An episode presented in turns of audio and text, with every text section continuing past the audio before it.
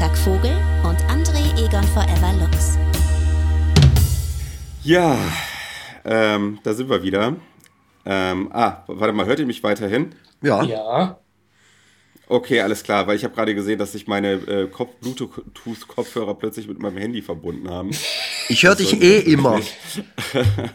Du hörst mich eh immer, auch selbst wenn wir nicht miteinander Auch wenn wir sprechen. nicht miteinander sprechen, wenn wir hast- keinen Podcast machen, ich höre dich immer. Ich, ich, ja, ich bin wie so eine Stimme in deinem Mhm. Kopf, die dich die ganze Zeit peinigt und piesackt. Äh, deswegen musst du auch unbedingt den großen Enthüllungsroman über mich schreiben, um m- ja, mich loszuwerden. Ich bin Also, dabei, das, ich suche äh, noch einen Verlag, also ja. ich bin noch nicht fertig, aber falls sich Ja. irgendein Verlag da draußen interessiert für The Rise and Fall of Vogel, Tobi, ich, ich schreibe. Ich bin dabei und ich habe auch Bock auf Vorschuss. Ich meine, ich habe den Rise gar nicht miterlebt, aber in dem Voll, da bin ich auf jeden Fall dabei. Da, Ich bin gerne Katastrophentourist, also das sollte klappen. Genau, also ich bin schon, bin schon sehr gespannt. Ich habe ja neulich getwittert, liebe so, dass du, dass nie eine investigative Recherche über dich im Fernsehen läuft. Ähm, eventuell habe ich ja in der Vergangenheit gar nicht so gelebt und irgendwann äh, wird mir Finn Kliman mäßig alles auf die Füße fallen. Aber um Finn Kliman soll es nicht gehen, sondern um eine Zeit, in der Finn Kliman noch gar nicht geboren war, glaube ich. Ähm, und zwar die Nuller. Das ist das Thema der heutigen Folge. Das ist Forever Freitag. Mein Name ist Tobias Krieg und Freitag Vogel. Und ich spreche nicht nur mit, André Egon Forever Lux. genau, der noch völlig von seinem Corona-Test benommen Sorry, ist. es tut mir leid, ich bin gerade noch fünf Minuten bin ich noch ein bisschen off. Bis ich, äh, ja, Ja, ich habe ja, gerade ja, zwei hintereinander gemacht, deswegen, da läuft die Nase Ja, einfach. der hat die Stäbe auch noch in, in der Nase stecken. Ich habe so beide und Stäbe noch in er der so Nase. Genau. Aber ich spreche nicht nur mit dir, das ist ja auch gut, wenn du in diesem, dich in diesem Zustand befindest, sondern wir sprechen auch mit Rinko Heidrich Mal wieder. von laut.de. Ja, hallo. Hallo. Du hast, mich, du hast mich ja letztes Mal eingeladen und du hast äh, den Fehler gemacht, ein, nochmal eine Einladung auszusprechen. Der bin ich auch tatsächlich nachgekommen. Ja, äh, ich, ich, äh, man muss, wir sind ja, wir sind ja ähm, ein, auch ein Transparenz-Podcast und ähm, man muss ja sagen, ein bisschen hast du dich auch selber eingeladen, weil du sehr ambitioniert bist. Du bist sehr ambitioniert und äh, du, du äh, hast viel zu sagen und du hast auch eine gewisse Expertise und äh, du und laut.de reicht dir als Kanal nicht aus, um deine Expertise an den Mann oder die Frau zu bringen. Ja, du hast. Und deswegen dachtest ja. du, der, der, der Ja. Podcast, da ist noch längst nicht alles gesagt. Ja, du hast meinen Narzissmus wirklich sehr schön umschrieben. Also. Die Nuller. Wann, äh, wann war denn unsere letzte Folge? Du bist ja meine nicht vor das zwei erste Jahren Mal hier. gewesen. Das müsste so ungefähr so um der Anfangszeit der Pandemie gewesen sein. Mhm. War es nicht Genau, haben letztes wir- Jahr? da- Nee, nee, das Nee, war nee, vor ich zwei Jahren. ich auch meine, vor das wäre vor zwei Jahren Ja. gewesen. Ja. Okay, okay, okay. Ja, äh, genau. Und äh, da- das war ja die Zeit, wo wir so völlig ähm, euphorisch waren, weil lauter Prominente plötzlich Zeit für uns hatten. Äh, unter anderem Rinko. Und äh, ja, das, Ja. das Gute ist, er, er, hat, er, hat wieder, er hat wieder Zeit für uns gefunden. Ähm, und ja, wir sprechen über die Nuller. Ich muss zugeben, ich bin kaum vorbereitet. Ähm, Meine Vorbereitung war, dass ich durch die Nullerjahre hinweg gelebt habe. Ähm, ich bin im Jahre 2000 bin ich 18 geworden. Ähm, die Nuller waren also das erste Jahrzehnt meines Erwachsenen-Daseins. Und an manche Sachen kann ich mich sogar noch erinnern. Äh, Lux, hast du irgendwas vorbereitet? Ich habe überhaupt nichts vorbereitet. Ich habe mich auf die Folge danach vorbereitet, auf unsere äh, Kartoffelfilm-Folge, wo wir über einen Film sprechen, der in den Nullern entstanden ist, äh, veröffentlicht wurde. Aber ich habe mich jetzt, also ich habe natürlich über die Folge heute nachgedacht und auch über den Rinko ganz viel. Über den Rinko denke ich generell sehr viel nach. Immer in den Genau wie Momenten, über mich. wenn Eigentlich er immer mich abwechselnd. Ja, ja, also ihr zwei, ihr spukt quasi Ja, täglich durch meinen Kopf. Aber der Rinko, der lädt mich ja auch äh, immer wieder zu seinen Instagram Live-Sessions ein und ich traue mich nie, daran teilzunehmen. Und jetzt bin ich ja froh, dass er hier ist und ich so ein bisschen Kontrolle wenigstens über dieses Format habe. Ja, ja, Rinko ist so ein bisschen, äh, teilweise so ein bisschen ähm, verstiegen, so ein bisschen weird. Also deine, deine Insta-Stories, Rinko, gucke ich mir immer gerne an. Äh, Finde ich auch sehr amüsant, aber das ist, ist, schon so eine ganz spezielle eigene Art von Humor. Und du bist, ja, äh, ja. darauf wollte ich eigentlich mit dieser Vorbereitungsfrage hinaus. Du bist nämlich wahnsinnig gut vorbereitet. Äh, also ich das habe das, hab ich behauptet, das habe ich behauptet. Ich hatte eigentlich aber dann insgeheim gehofft, dass ihr viel bessere Recherche betrieben habt. Ach so. Ja, ah, das heißt, wir okay. steigen jetzt alle naja. so ein bisschen äh, jungfräulich hier ein. Ah. Ja. Welcher, welcher Jahrgang bist du denn? Äh, muss ich das jetzt wirklich so sagen? Ich bin 79. Ja, musst du. Ja, okay, 79, mein Gott. Boah, leck, bist du okay. alt. Ach, komm. Das heißt, du hast die Nullerjahre auch schon sehr bewusst mitbekommen.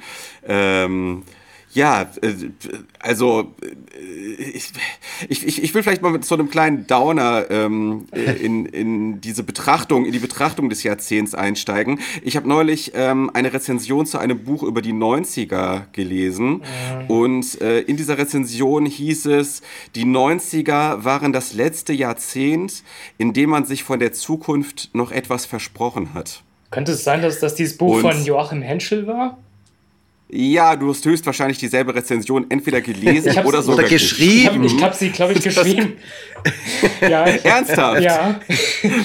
Wahnsinn, ähm, Wahnsinn. Deswegen, super. man merkt, ich bin gleichzeitig gut und schlecht irgendwie und vorbereitet. Beides auf einmal. Großartig. Nein, du hast da komplett recht. Das ist ja wirklich so, dass 9-11 halt ähm, praktisch diese Euphorie der 90er ablöst. Das ist halt mhm. ähm, weltpolitisch natürlich dann praktisch das Ende dieses, dass alles super läuft, dass wie das so in den 90ern so gekannt haben, da passiert nichts. Das ist äh, Politik, ja, findet um uns herum statt, aber ja, gönn dir. Und dann war auf einmal wirklich dieses Ereignis. Und äh, was jetzt, glaube ich, heute haben wir den 10., morgen ist der 20. Jahrestag. Ja.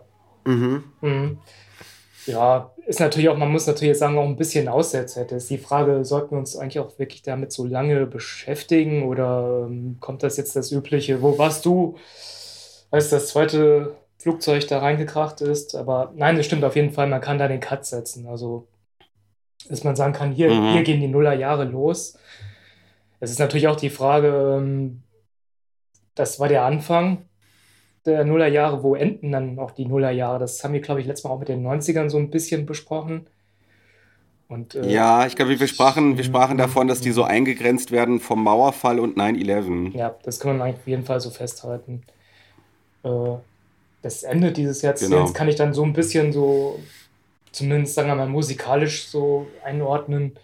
Ich habe da auch eine Insta-Umfrage gemacht und viele haben dann den Namen Skrillex genannt, Dubstep. Ach, Echt? Du meine Güte. Ja, ja, ich hab's, ja. Was ich das käme mir nicht in den Sinn. Was ich tatsächlich auch vergessen hatte, was eh so bei mir so ist, dass ich die Nullerjahre noch das letzte, mir wirklich sehr präsente Jahrzehnt ist und ab da wird es wirklich, äh, mhm. geht es in so einen Stream über, wo ich nicht mehr weiß, 2012, 2017, mhm. 16. Ja. Ja, es wird ja, es wird ja in äh, gefühlt jedem zweiten ähm, Zeitungsartikel, den ich lese, auf dieses äh, Zitat vom Ende der Geschichte verwiesen. Mhm. Ähm, ne, also dass, dass, dass mal gesagt wurde, wir leben am Ende der Geschichte. Wie heißt nochmal Fukuyama oder so dieser Philosoph, ich, ich, ich, bin mir nicht mehr ganz sicher, wie er heißt.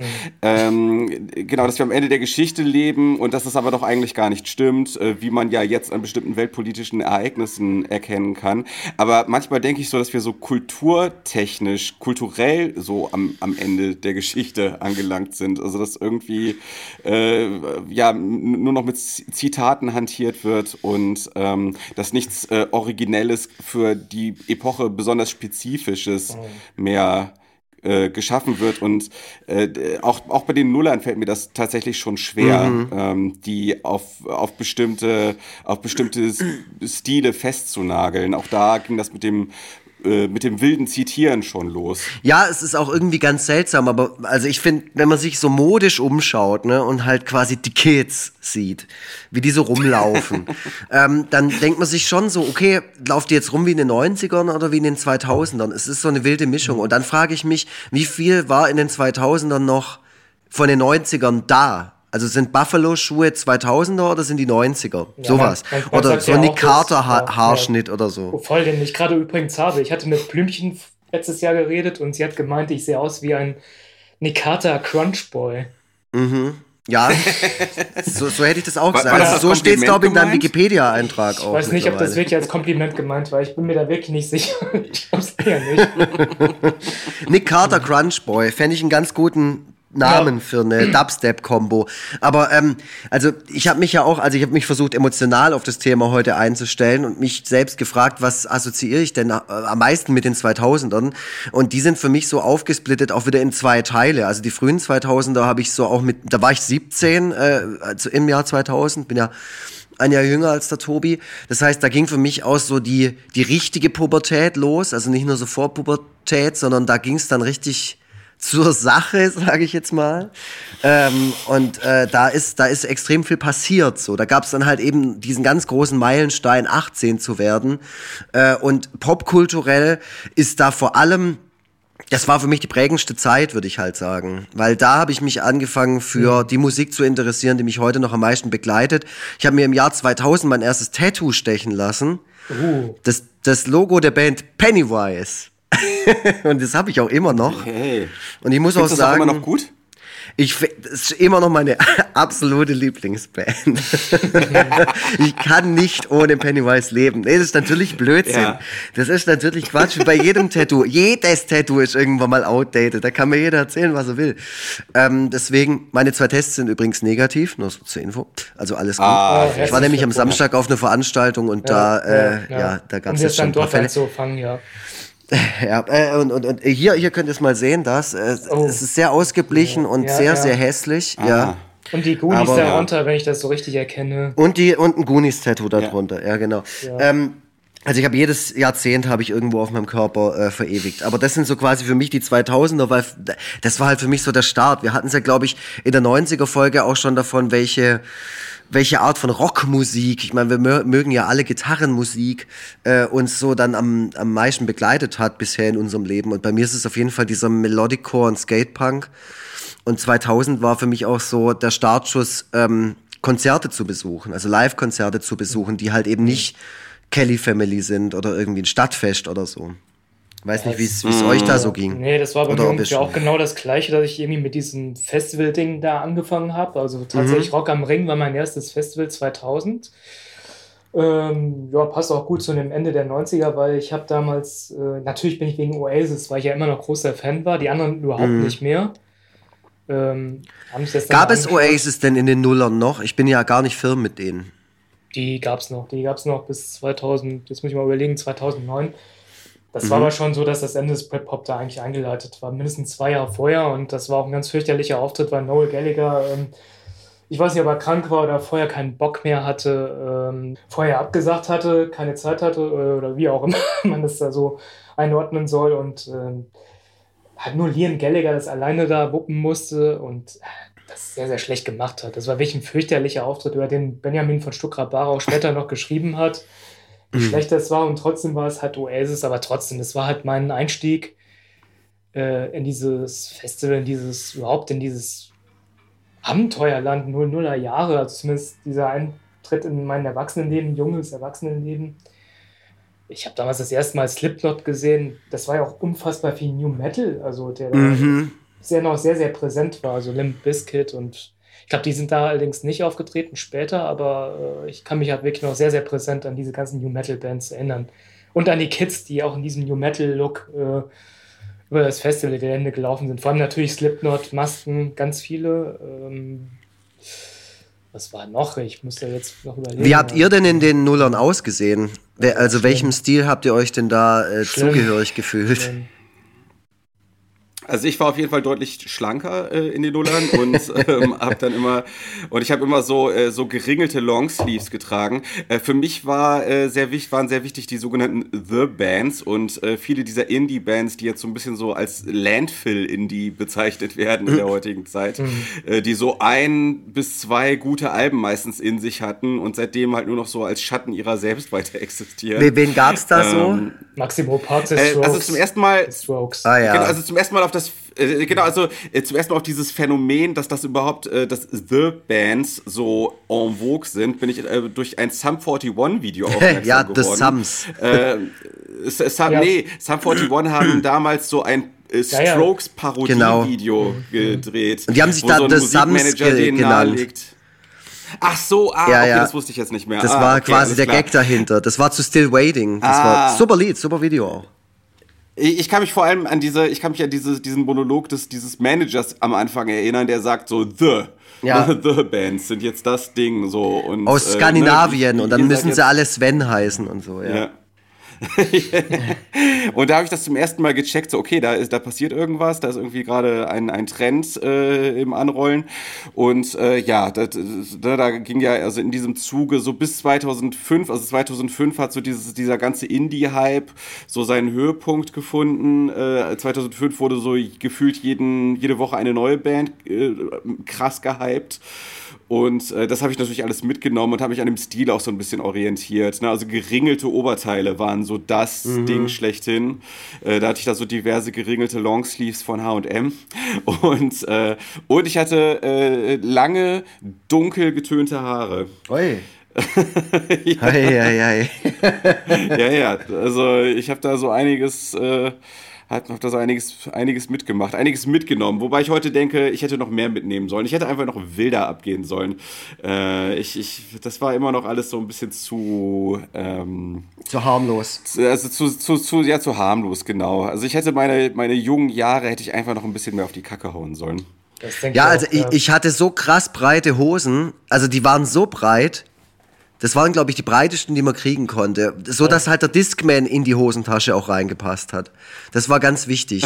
Und halt auch alles so mit Flammen. Also ich hatte einen Gürtel mit so Flammen mhm. drauf und ich hatte so ein Beanie mit so Flammen drauf. Und natürlich Shirts von EMP mit irgendwelchen Aliens, die irgendwie Bong rauchen und so. Habe ich alles mitgenommen. Und, und diesen ganzen Metalcore, New Metal Scheiß habe ich so am Rand mitgenommen, weil das halt meine ganzen Kumpels gehört hat. Ich war der Einzige, der irgendwie Millencolin gut fand zu der Zeit. Und dann habe ich, war ich ähm, da damals in Böblingen 2000 äh, eins meiner ersten Rockkonzerte Korn. Korn zusammen mit POD. Ah, ja. POD, äh, war, das, war, das, war das nicht diese, diese religiöse ja. Band, POD? Ja, ja, ja. Im Grunde waren Korn ja auch religiös, also von denen ist ja auch ein Gitarrist so ein bisschen glaub, durchgedreht. Ich glaube aber erst später. Ah, ja, ich glaub, stimmt. Ich glaube erst später. Ah, ja, ja, ja, genau. Mhm. Ja. Ja. ja, es gab ja auch, glaube ich, letztes oh, Jahr so eine Doku über dieses äh, 99er-Festival. Ähm, ja. Woodstock, ja. Woodstock, genau. Das ging auch mega in die Hose irgendwie, gell? Ja, von der Organisation auf jeden Fall. Man kann es aber jetzt nicht, dass diese Doku versucht so ein bisschen das auch diesen New Metal Bands in die Hose zu schieben, in die Breite. Mhm. Ähm, was, was ich aber so ein bisschen doch sehr, sehr kurz gedacht finde. Also ganz ehrlich, diese, es war unfassbar heiß, es war unfassbar schlecht organisiert die, die hat, Leute hatten irgendwann, äh, ich glaube, das war irrsinnige Preise für, glaube ich, Wasser, während gleichzeitig Bier ganz, ganz günstig war. Ja. Da kann man, muss man nicht lange überlegen, äh, wie sowas dann ausgeht am Schluss. Also, ich meine, von daher war das. Findest du ein super Konzept? Ich finde wirklich, das war das, von daher war das wirklich sehr, sehr kurz gedacht, das wirklich den New Metal Bands. Ich habe auch mal in dieses Line-Up dann geguckt. Das wird dann auch so äh, als New Metal Festival beschrieben, war es gar nicht. Es waren, glaube ich, von, ich behaupte jetzt mal 100 Bands, waren mhm. ungefähr nur fünf Stück New Metal Bands. Allerdings natürlich die Headliner, das kann man so schon so sagen, aber. Ja, daraus ist doch auch diese Family Values Sampler Reihe, oder war es nur die, die ein war, Sampler? Die war, die, war, die war davor, die ist schon davor, ah, okay. so 97, 98 rum. Ähm, wo Korn, glaube ich, die ganzen Kumpels eingeladen haben, unter anderem mhm. auch Rammstein, das weiß ich auch noch. Und, ja, äh, ja. Nee, das war davor, aber wie ja. gesagt, man hat versucht in dieser Doku sehr, sehr woke zu agieren und das wirklich dieser Band oder diesen Bands irgendwie so ein bisschen konstruiert so in die Schuhe zu schieben. Ja. Die natürlich, sagen wir mal, vielleicht auch nicht jetzt dazu bei viel beigetragen haben, das Ganze zu deeskalieren. Also das kann man jetzt auch nicht gerade sagen, dass die sich dahingestellt haben, so, wir gehen jetzt von der Bühne und ihr kommt mal alle wieder runter. Ich glaube, klar, Breakstuff war jetzt vielleicht nicht so der beste Song, der in diese Situation passt, wenn eh schon alles da so hinten explodiert oder Sachen angezündet werden, aber man kann sagen, schlechte Organisation und mhm. äh, sehr, sehr heiß und alles, was schiefgehen konnte, ist da schiefgelaufen. Schlechte sanitäre Umstände, also ein Pulverfass, das eigentlich durch, glaube ich, so ziemlich alles andere auch noch explodiert mhm. wäre. Also, ja. ja, ich, ich finde es ganz ich finde es total faszinierend, diese, diese dieses Genre, sage ich mal, New Metal. Mhm. Ich habe mhm. auch irgendwo mal behauptet, und das, da stehe ich immer noch dazu, dass Fred Durst der Axel Rose der Nullerjahre ist. Und ja, da stehe ich auch immer noch dahinter. So, Das ist äh, auch interessant, dass die jetzt wieder unterwegs sind. Ich finde es gar nicht so schlecht. Ich muss sagen, ich gucke auch jetzt mit, mit man guckt ja irgendwie so 20 Jahre später doch ganz anders auf irgendwelche Geschichten und heute bin ich da, glaube ich, ein bisschen altersmilde geworden. Ich habe mich sogar ein bisschen gefreut, als Limp Bizkit letztes Jahr, glaube ich, war es auf dem Lula Palusa irgendwo in Amerika aufgetreten sind, habe mir den äh, Auftritt auch angeschaut und habe mhm. gedacht, das ist echt ganz cool und die Leute sind Waren allerdings auch, auch hier äh, Vorband von den Onkels bei der Reunion. Ja, das muss man leider auch sagen. Das gehört leider auch zu dieser Geschichte dazu. Ja, gut, aber, aber man kann jetzt von Bizkit nicht erwarten, ich, ich diese sagen. ganze Geschichte. ja, gut, ich, ich, ich glaub, just saying. Nein, die haben irgendwie, ich denke auch, dass da irgendjemand gesagt hat, ey, da spielt so die berühmteste deutsche Gruppe und dann ist das halt eigentlich auch dieses beschissene Deutschland in Schuld, wenn das unsere tollste Rockgruppe ist. Die haben, erzählt, die haben da so erzählt wird, hier, das sind unsere Rolling Stones oder sowas. Und ja, schon. Glaub, also Fred Durst hat sofort Bock gekriegt. Hat, yeah, Limp Ja, natürlich, yeah. ja. Hier, Rinko, wie hast du denn ausgesehen zu der ähm, Zeit? Ziemlich schlimm. Ich muss sagen, ich habe die modetechnisch bin ich in diesem Jahrzehnt, glaube ich, nie angekommen.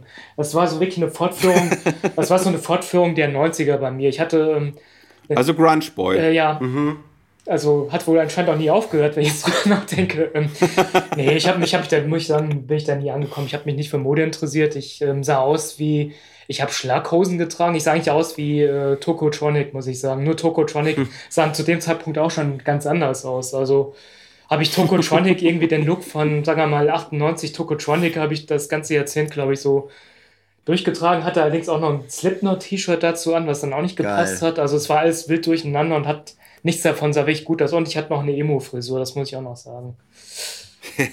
Herrlich, ja. Ich glaube, wir haben alle super ausgesehen ja, auf unsere ganz Wahnsinn. eigene Art. Also das, das klingt jetzt alles nicht mega cool. Also niemand, äh, also von keinem von uns. Also die, die, die frühen 2000er, cool. Äh, die sind für mich noch in Ordnung. Das kann ich noch irgendwie akzeptieren. Aber wenn ich Bilder von mir von 2005 sehe, Ha, da wird's mir schlecht. da habe ich halt komplett diesen Emo-Punk-Scheiß mitgemacht, so mit ja. so Wristbands und aber die Haare daran, in die Fresse da, geklatscht. Ja, daran merkt man auch, dass man sich in seinen Zwanzigern irgendwie auch immer noch in seiner Jugend befindet. Ja. Ne? Also das ist ja auch das, was man, also wenn wir so mit 20-Jährigen, 25-Jährigen äh, über Social Media interagieren und uns über die aufregen, dann müssen wir das uns, glaube ich, auch manchmal vor Augen führen, dass die im Grunde noch so irgendwie in der Jugend so halb Ja, da, da, orientiert man sich ja auch immer noch ein bisschen. Vor allem als, als dummer ja. Typ so. Also das ist halt einfach, ja, da, da ist man noch auf der Suche. Und richtig ja, genau. und, und, doof einfach. Das muss man, also ich, ich ja, war es zumindest. Total in so einer Suchungsphase, Selbstfindungsphase. Ich habe da wirklich, also ich habe erstmal meine Identität überhaupt in den Nullerjahren finden müssen, weil ich da mhm. noch mindestens die Hälfte noch ein Kind war irgendwie gefühlt, musste aber dann irgendwie schon mit dieser Arbeitswelt zurechtkommen und sehr schnell erwachsen werden, was mich auch übelst überfordert hat, eigentlich so ganz mhm. am Anfang und äh, auch, mhm. auch was mein Männlichkeitsbild angeht, wusste, ist das so ein totaler Mix, dass ich am Anfang mhm. sehr viel Coldplay gehört habe. Also natürlich die, diese Musik, die man hört, wenn die Freundin einen verlassen hat, wenn einen alles überfordert. Mhm. Und dann, dann wollte ich aber auch irgendwie Mitte der Nullerjahre auf einmal ganz, ganz böse sein und dann irgendwie so nicht mehr so ähm, ausgelacht werden hier als dieser Coldplay-Emo-Hörer und habe dann auf einmal angefangen, Metalcore zu hören, das ich eigentlich richtig scheiße fand, aber eigentlich. Mhm. Äh, wollte ich mir darüber so ein männliches, so ein Männlichkeitsbild überstülpen oder Image, was ich gar nicht gehabt habe. Also ich meine, ich habe so ja damals, damals war mhm. Damals war man sicher diese ganzen Themenbereiche Toxic Masculinity und was es nicht noch alles gibt, was man jetzt alles so immer so präsent hat, dessen war man sich ja früher auch gar nicht bewusst. Man musste mhm. irgendwie selber, man musste sich irgendwie selber zurechtfinden. Ach, naja. Was da auch noch zugepasst ähm, ist eigentlich, Akro Berlin fällt mir ein. Akro Berlin, das war auch so ein Ding, Stimmt. was irgendwie, wo man, wo man ja auf Ablösung ähm, gerade noch gesprochen hatten, das eigentlich den 90er-Jahre-Rap mhm. komplett abgelöst hat. Also was auch heute, mhm. man muss auch sagen, dass es auch einen sehr, sehr großen Impact gehabt hat. Man kann jetzt über diese ganze Sache denken, wie man möchte. Nicht viel, mhm. nicht viel Gutes meistens, aber ich weiß noch, dass sich damals irgend so ein Tape verbreitet hat. Das war Carlo Crux Nutten von Flair und Bushido. Man muss halt immer noch sagen, mhm. ein wahnsinniger Impact bis heute, der bis heute anhält. Man kann jetzt sich darum streiten, ob das jetzt gut oder schlecht oder wie auch immer. Man kann nur trotzdem sagen, ja. sagen, dass das auf jeden Fall einen viel längeren Impact hat als zum Beispiel, sagen wir mal, Freundeskreis, als äh, ja, absolute ich, Beginner, wie sie alle heißen. Die hatten eigentlich auch nur eine ganz kurze, so gefühlte so Phase Ende der 90er, wo das alles so aufkam aus Stuttgart und vorher ein bisschen genau. Hamburg. Äh, Carlo Nutten, das war auf einmal so ein ganz, ganz spartanischer, elektronisch angehauchter ähm, Rap, der sich sehr, sehr stark an, ähm, ich würde mal behaupten, an Frankreich angelehnt hat, vor allem aus Paris mit Booba, also dieses, dieser französische Gangster-Rap aus den Baligneux, der so ganz, ganz elektronisch war, viel, viel härter als das, was wir hier hatten. Und das, das mhm. kam auch zu einer Zeit, wo auf einmal so auch die ähm, absoluten Beginner ähm, so ein Lied draußen hatten, Gustav Ganz oder irgendwas, was ganz Schlimmes, was auch wirklich nicht gut war. Also man muss ja. also sehr, sehr, sehr viel, sehr viel Wohlfühl, sehr viel ähm, Jump Around, äh, hier, ich, wie heißt das nochmal? Wir sind die coolsten, wenn wir cruisen. House of Pain? Naja, das so, ungefähr, ja. nein, wir sind die coolsten, wenn wir cruisen von den massiven Tönen. Also, wo Stuttgart auch so komplett abgemeldet war und dann auch mehr poppiger wurde. Und dann in dem Augenblick, äh, diese Lücke hat dann Akku Berlin halt gefüllt mit so einem, muss man natürlich auch sagen, ja. sehr guten äh, Marketingkonzept. Also, die haben, glaube ich, jedem Typen da ein Image verpasst. Äh, keine Ahnung, was Bushido war, was ich der hatte. Rapper, dann Sido war ein bisschen dieser Spaßvogel mit der Maske drauf, äh, das kann ich mich mhm. auf jeden mhm. Fall noch dran erinnern, dass das damals schwer für Furore gesorgt hat, auch im Freundeskreis, dass man sich das gebrannte CDs, die, das kennt man heute, glaube ja. ich, überhaupt nicht mehr, dass eine CD gebrannt hat über DSL, lass mich raten, 1000, 2000? Ja, genau. Also das waren, das mhm. waren diese CDs, die dann so dick mit Edding beschriftet ja, waren, ja. mit so einem mhm. blauen Edding mhm. meistens und äh, die, die dann in so einer Spindel, die man dann in so einer die man Spindel in einer hatte. Spindel hatte, wo man auch sehr viele Sachen über eine wirklich ganz schreckliche Plattform heruntergeladen hatte. Ich kann mich an dieses Programm Emul erinnern, das ich eigentlich nie wirklich verstanden habe, wo ich immer einen Kumpel holen musste. Der hat mir das dann eingerichtet, mhm. ich habe es nicht verstanden. Das war so Windows, Windows, Windows Programm, also wirklich sowas, wo man oben irgendwas ich meine, einen Server eintragen muss und also wo man heutzutage ja. praktisch immer nur so einen Knopf irgendwie gefüllt braucht, ist, äh, muss mir das eingerichtet werden. Und ich habe das auch erst irgendwann dann verstanden, dass dieses Programm am besten läuft, äh, wenn man einen Haufen Pornos auf seiner Festplatte hat. Genau, also du, du, sprichst da, Rico, du sprichst da ein gutes, äh, auch ein äh, interessantes Thema an, gebrannte CDs, denn äh, die Nuller sind ja auch das Jahrzehnt, in dem äh, Musik äh, immer stärker entwertet wurde. Ähm, so die erste Hälfte der Nuller mhm. habe ich noch relativ viel CDs mhm. auch gekauft, mhm. mich da regel, regelrecht mhm. mit ruiniert. Ähm, habe tatsächlich so diese Download-Plattform wie Emule gar nicht so krass genutzt, also oder Kazaa oder was weiß ich, weil äh, ich auch relativ spät erst ähm, einigermaßen schnelles Internet hatte. Äh, vorher musste man da also teilweise eine Stunde darauf warten, dass ein einzelner Song gedownloadet wurde und dass äh, die ähm, äh, Geduld fehlte mir dann auch und ich wollte sowieso gerne immer so die, die Alben in ihrer Gesamtheit haben.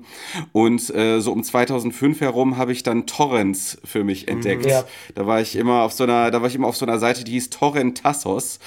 Ähm, und, äh, Wobei da das ja das gleiche System war, also von, von der Funktion her. Genau, aber man muss musste halt nicht mehr Track für Track äh, in die Suche eingeben ja, und dann einzeln, einzeln downloaden. Teilweise steckte dann ja hinter äh, Tracks, die einen bestimmten Namen hatten, dann äh, steckte dann ja gar nicht das mhm. entsprechende Lied oder es war ein Remix oder eine Live-Version oder irgendwie ein Lied, was einfach nach oder der Hälfte Porno. abgebrochen hat oder was weiß ich. Äh, ja, oder ein Virus halt, ne? Ja. So dieses typische.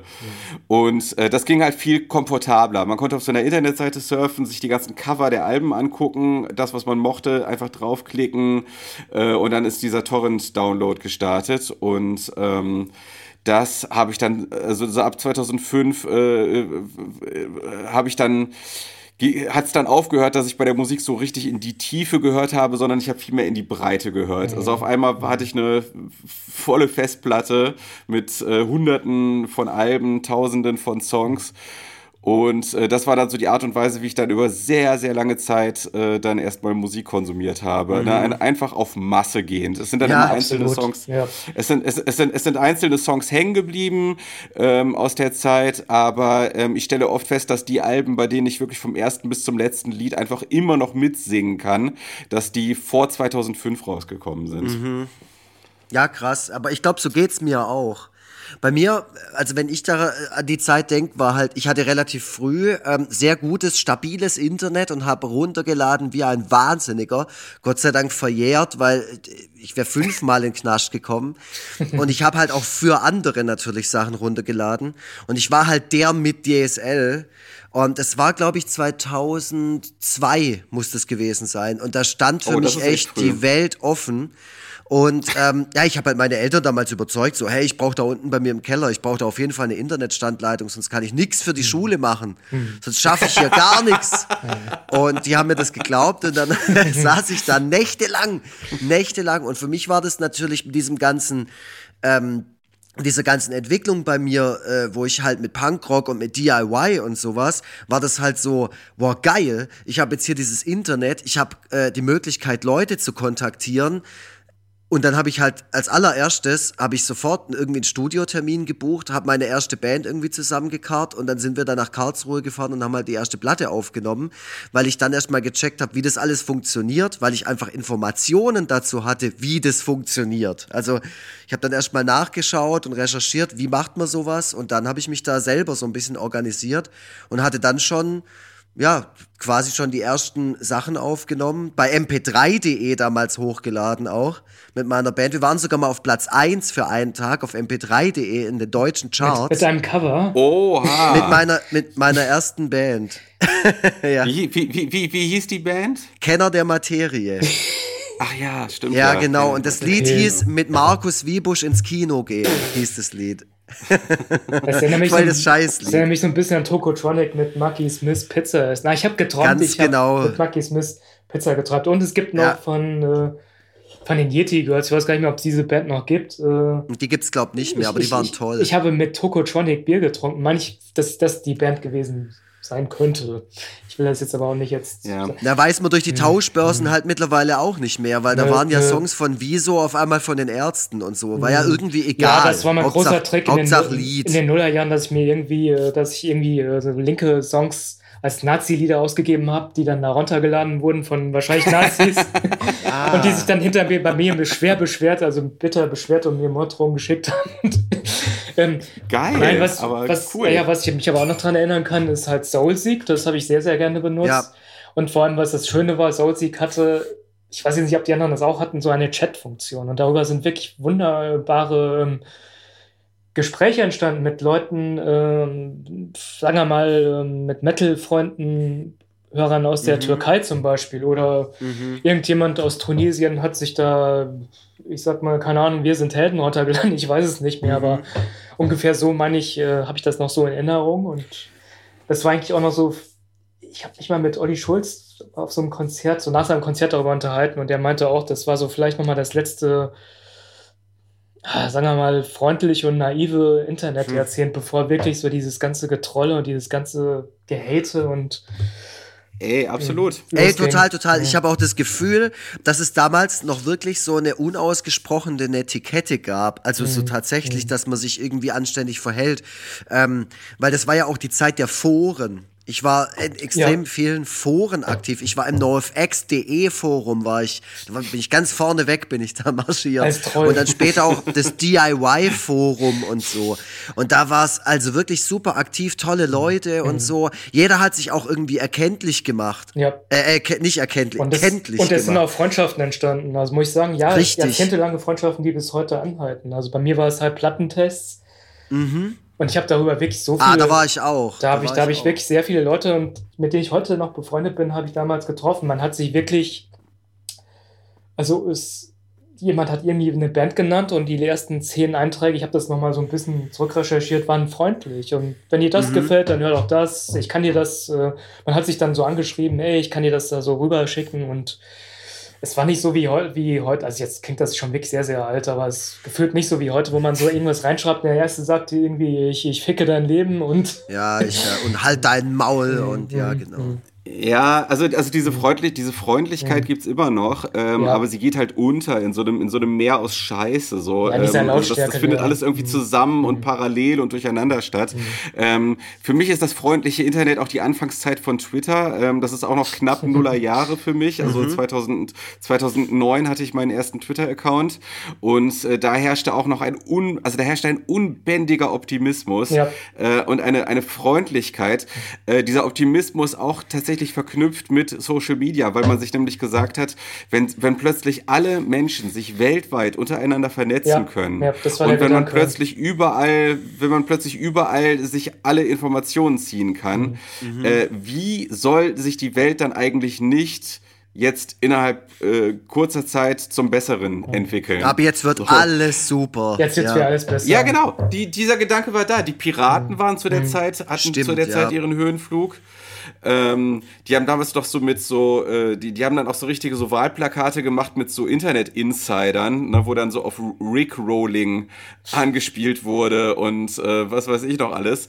Und äh, man fühlte sich so richtig so als äh, Speerspitze einer, einer, äh, einer neuen Bewegung, einer besseren Welt. Ähm, ja, das war, da, also vielleicht konnte man sich da zu dem Zeitpunkt auch noch mal so ganz kurz auch noch mal eine Zukunft vorstellen. Ja, das war halt ähm, für uns, glaube ich, gefühlt die Zeit, wo wir einfach auf einer Plattform waren, also dem Internet itself, wo die Alten nicht waren, die Jungen aber eben auch nicht. Also äh, es waren ja keine Zwölfjährigen im Internet unterwegs zu dem Zeitpunkt. Nee, so nee, jetzt. genau. Es waren halt so diese sogenannten, die sogenannten Digital Natives, ne? mhm. ne? die, die waren halt da unterwegs. Ähm, ja, und ansonsten vorher, äh, vorher, so mein erstes soziales Medium, das war keinverlag.de. Äh, das war so eine, so eine Internetseite, bei der man halt so literarische Texte posten konnte, aber da wurde halt auch sehr viel untereinander kommuniziert und jeder hatte so eine eigene Profilpage, äh, die man halt so individuell gestalten konnte. Ähm, ja, und, und viel kommuniziert habe ich immer über Chat for Free. da gab es dann immer so, da, da gab es dann immer so unterschiedliche Chatrooms, die man betreten konnte ah. und zu unterschiedlichen ja, Themen. Ja.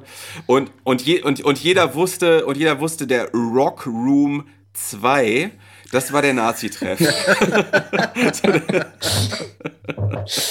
da ist man dann halt nicht reingegangen. Rock Room ah, 2 war der Nazi-Treff. Ja, es, genau. ja, manche Dinge haben sich auch ganz gut noch gehalten, finde ich. Reddit, glaube ich, gab es damals schon, sieht auch immer noch, finde ich, mhm. genauso aus wie damals, aber in ja, seiner Funktion stimmt. eigentlich immer noch sehr, sehr gut. Also wenn ich heute auf Information bin, dann ist das immer noch ähm, eine ziemlich gute Anlaufstelle. Ähm, es gab ja, ich weiß nur nicht, wann das mhm. angefangen hat, es gab auch noch Fortune, wo aus der sich natürlich eher so diese moderne Troll, äh, sagen wir mal, Kultur entwickelt hat, finde ich. Also es war ja, ja, das war so ein Teil des Niedergangs äh, der, der äh, Internetkultur. Mhm. Äh, ich mal behaupten. Wart ihr denn beide bei äh, MySpace? Also für mich ist das natürlich so Mitte 2000er, äh, mhm. war für mich MySpace die absolute Offenbarung. Ja, ja nie mit warm geworden. Ich habe da gerne Musik gehört. Ich bin gerne, ich bin gerne auf so Bandpages gegangen und habe mir da die diese Anspiel, äh, also die die Sachen, die man da kostenlos anspielen konnte, mhm. die habe ich mir immer reingezogen. Aber äh, mir war also diese ganzen, diese ganzen, äh, dass man seine Page so frei gestalten konnte, so mhm. in, in, inklusive äh, inklusive Farbschema und was weiß ich, Hintergründe und so. Das war mir alles viel zu komplex da. Habe ich, glaube ich, mal kurz versucht einzusteigen und habe dann keine Lust gehabt, mich so in dieser Tiefe damit auseinanderzusetzen. Das fand ich eigentlich das Spannende an der Geschichte, dass man hier irgendwie HTML-Codes da so verwenden konnte und im Hintergrund war alles ganz, ganz fürchterlich aus. Ich habe alles ja. genommen an Plugins, weil da gab es ja vorgefertigte Codes, die hat man ja. dann da reinkopiert und das war bei mir ganz, ganz wild. Also von irgendeinem so Abspielding bis, glaube man konnte auch sogar schon YouTube-Videos einbinden. Und ich habe meine ähm, russische Freundin darüber kennengelernt. 2000, lass mich überlegen, sechs.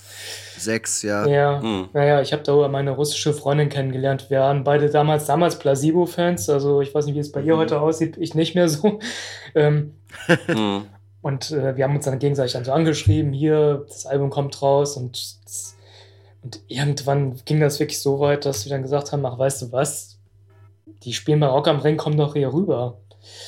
Äh, muss man sich mal heute auch vorstellen, dass es heute, glaube ich, eher nicht so gerade aktuell funktionieren würde, nicht so besonders gut oder zweifelhaft wäre. Jedenfalls ähm, ist das dann tatsächlich so passiert. Also, das war eine kurze Zusammenfassung. Das war wirklich eine schöne Sommerromanze. Sie hat mich danach allerdings dann sehr schnell ähm, sich von mir wieder getrennt, auch im Internet. Oh Mann. nein, nein, das war ganz schön. Sie kam hier hin, wir sind gemeinsam zu Rock am Ring mal wieder äh, Placebo angeschaut. Ich finde auch so eine der wenigen, eine ja. der letzten Phasen, wo Placebo für mich eigentlich noch ziemlich relevant waren oder sich gut angehört haben. Ähm, okay. Aber es war, wie gesagt, typisch für dieses Internet, dass man sich über was der Geier ICQ, über Foren mhm. oder was der Geier mit so vielen Leuten in Kontakt auf der Welt getreten ist, was bei mir komischerweise irgendwie dann auch Jahre später dann aufgehört hat. Ich weiß auch nicht, kann jetzt auch nicht mehr sagen, warum genau. Äh, ja, ich glaube, man ist einfach so ein bisschen, also man ist insgesamt deutlich übersättigter, mhm. weniger optimistisch, weniger begeistert mhm. von den Möglichkeiten. Mhm. Äh, man ist so ein bisschen auch an seine, an, also man, man ist äh, irgendwie, ähm, man hat so seine Gewohnheiten und ähm, weiß ich nicht, ist vielleicht weniger bereit, auf andere Menschen in der Tiefe einzugehen, dass man sich ja, trifft. Wobei Wobei ich durchaus über Twitter einige, also jetzt auch über kein, äh, über, über äh, Krieg und Freitag, äh, äh da durchaus auch nochmal so einige Menschen kennengelernt habe, jetzt vielleicht nicht aus der ganzen Welt, aber äh, da sind auch nochmal so ein paar Kontakte zustande gekommen. Aber diese Begeisterung ist jetzt nicht mehr so wie früher. Nee, die Sweat Ja, und es gibt nicht mehr so eine Plattform, wo alle sind. Also es mhm. verteilt sich halt auch mhm. mehr. Und auch die, ähm, wie soll ich sagen, die Frequenz wie die Leute dort aktiv sind, hat sich auch halt einfach verändert. Ja, auf jeden Fall ist das ja heute so altersmäßig, dass man sagen kann, Facebook ist, würde ich mal sagen, 40 plus. Kann ich das mhm. mittlerweile eingrenzen? Äh, ich würde sagen, Instagram ist 30 bis 40.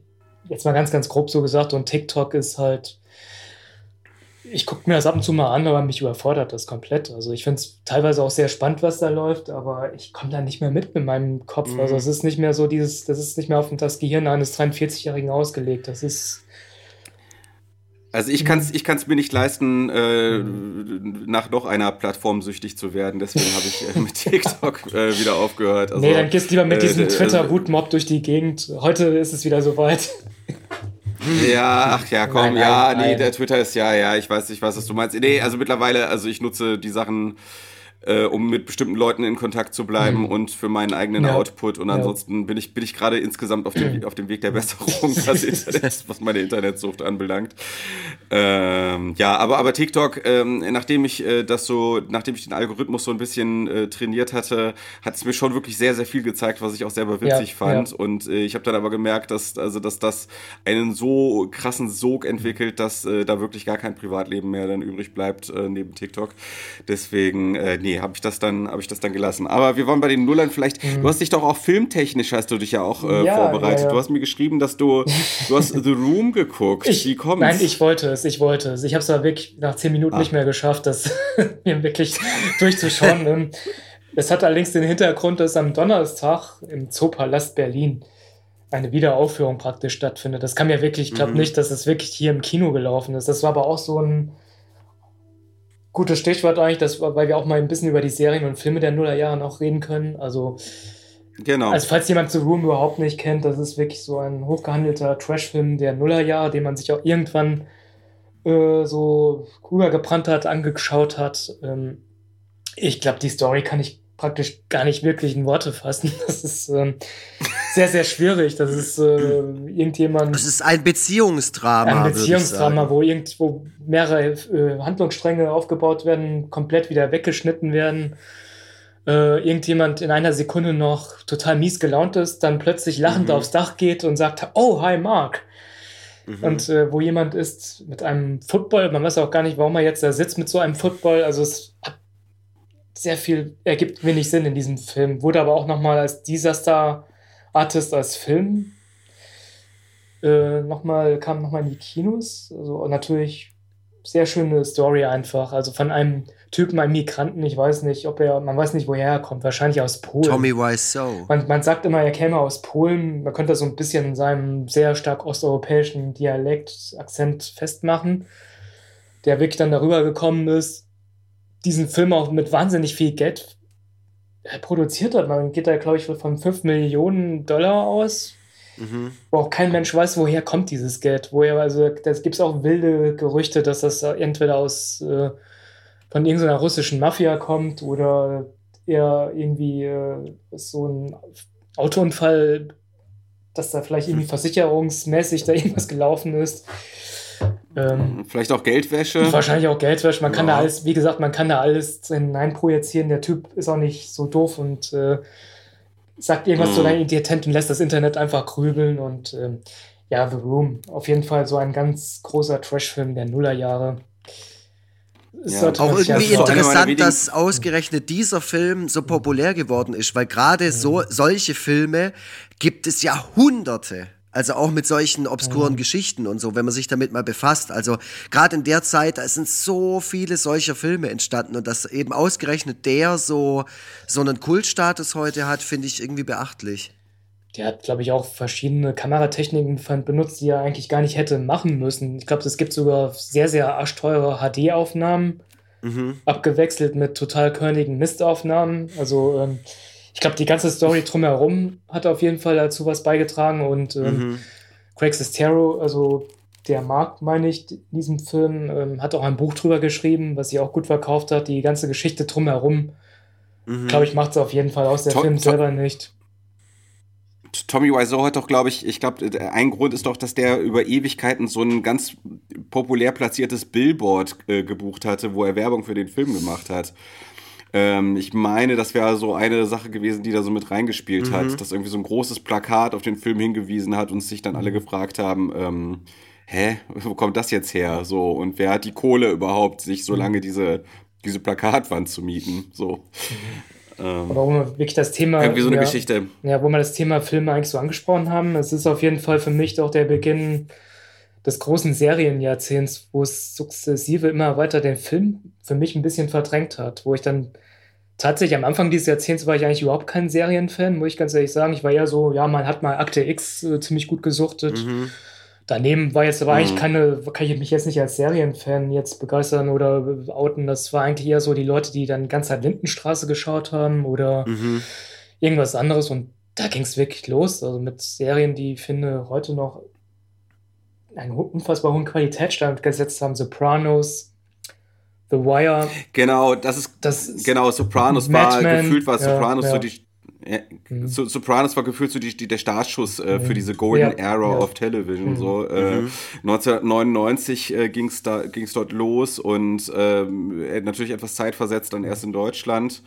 Der Transparenzhinweis, liebe HörerInnen, äh, wir haben jetzt noch zehn Minuten, die, die sukzessive ablaufen und deswegen wollen wir zumindest gewisse Sachen nochmal gestreift haben. Ich habe mir angeguckt, was sind in den Nullerjahren für Filme äh, populär gewesen und stelle fest, Pixar war auf jeden Fall mhm. ganz weit vorne. Die haben da so ganz viele Sachen gemacht, die jetzt heute auch als, schon als Klassiker gelten.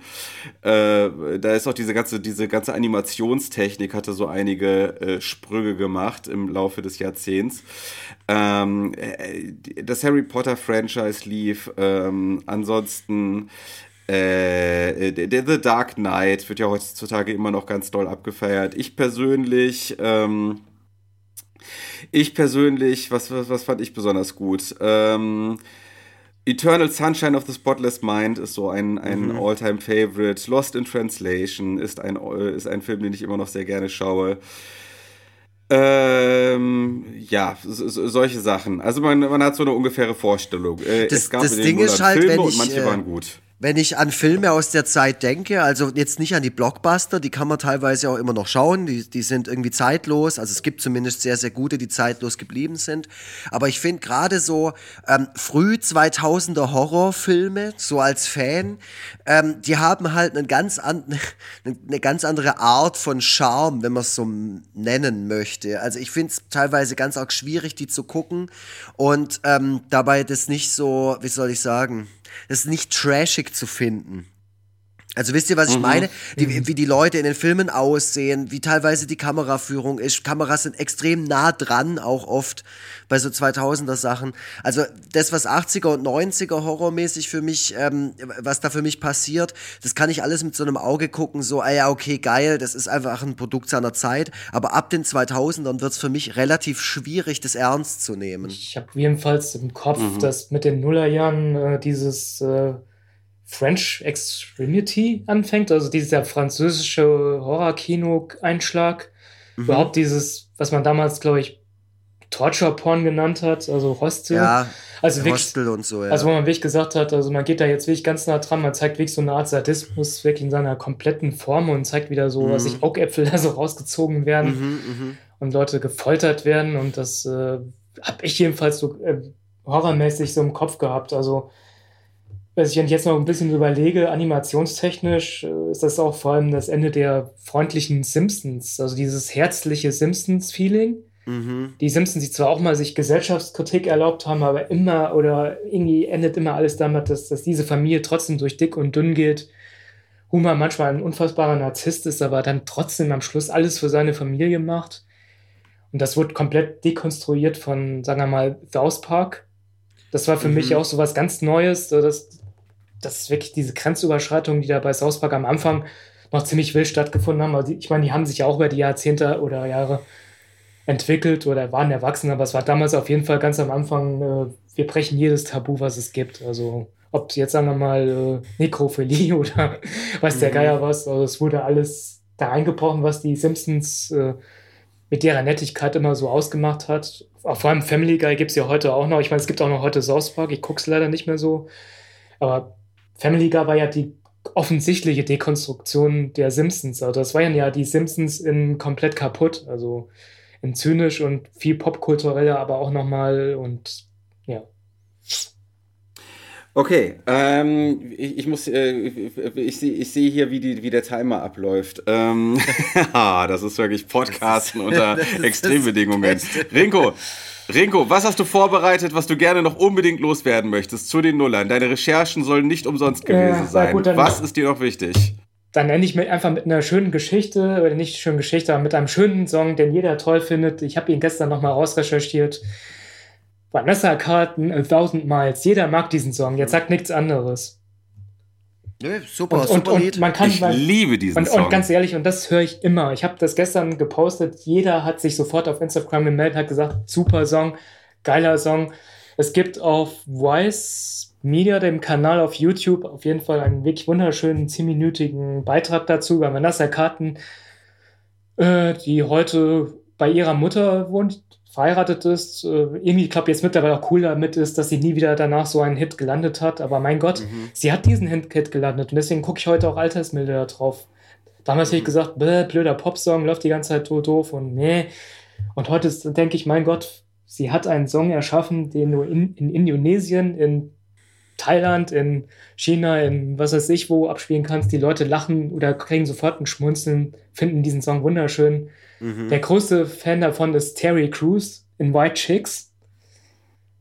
Ah, Da, da, da hätte ich ja noch gerne so wirklich 30 Minuten noch drüber geredet, über diese ganzen Filme, diese White Chicks, diese Mhm. ganzen äh, Blödelfilme, unzynischen Blödelfilme der Nullerjahre, aber egal. ja, Jedenfalls. auch Ter- American Pie und Ja. oder Miss March wie, oder wie so. gesagt, Zeug. also Terry Crews, der ja auch noch ein Begriff ist aus Brooklyn 99, auch damals schon irgendwie Terry war oder immer bleiben wird und er kommt da an dieses Auto und dieses, dieser Underground-Agent, der sich als weiße Frau ausgibt und die eigentlich ganz schnell loswerden möchte, hat eigentlich diesen Song so eingespielt und dachte, naja, der findet den Song jetzt richtig scheiße und äh, ich weiß nur, dass Terry Crews innehält, ange ein bisschen angepisst, maulig guckt und dann, dann sich dahin dreht und sagt, willst du mich verarschen?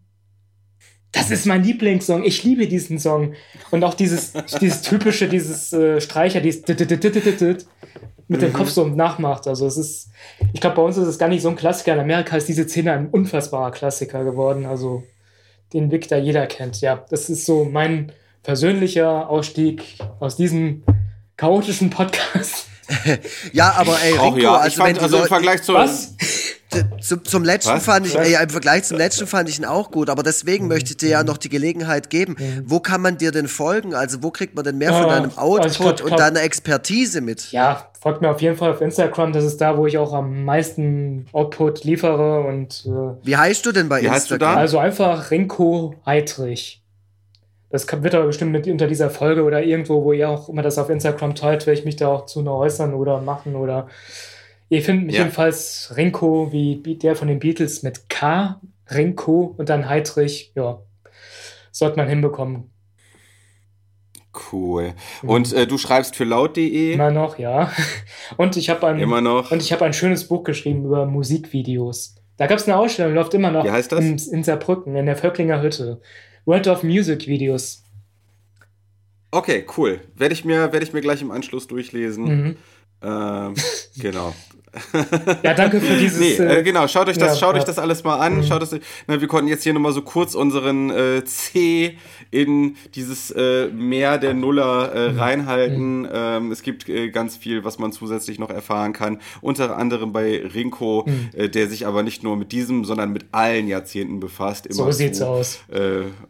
Und äh, genau, da, da schaut euch das mal an, was der Diese so alles, Folge werde ich auch was nochmal der neu so alles auf dem. Kerbholz Ganz hat. alleine mit Profis. Holt mich hier raus, falls ihr das hört. Ja, du kannst ja gerne einen Nein. eigenen Podcast Nee, mach, starten. mach ich, mach ich. Dann lade ich euch ein und zeig dir mal, wie das ein Profi macht. Ja. Oh, wir, wir sind, wir sind am Ende, Nein, Leute. nein, ja, wir sind am Ende. Danke, hat trotz, hat mal wieder Spaß gemacht. mal Danke, wieder. dass du da warst, Rinko. Echt cool. Gern. Das ist einfach geil. Ist, ich habe diesmal alles versucht aus. Alles Ich habe diesmal versucht, alles zu beenden, auszuklären. Es lag nicht an dir. Es lag Diesmal nicht hat mich meine Alles Mutter gut. angerufen. Diesmal hab ich, äh, war der Akku nicht leer. Diesmal war es verdammt heiß in meiner Ja. Bude, aber egal. Ja, Okay. Es ist wie es, es ist wie es ist. Äh, Du machst dir zu viel Gedanken über Ja, solche, über ja, solche Sachen. ja, ich gebe, ja. ich gebe der Folge, ich gebe der Folge jetzt schon eine 2 plus. ja, Ja, ich Alles auch. für klar. das Durchhaltevermögen. Danke. Gut. Gut. Alles klar, Rico. Dann, Danke, hat mir ne? sehr viel Spaß Danke, gemacht. dass du dabei Super. warst. Danke. Ciao. Danke, Jo. Rico. Alles klar. Jo. Ciao. Ciao. Schnitt, Mix und Mastering von iLaid Back Sound.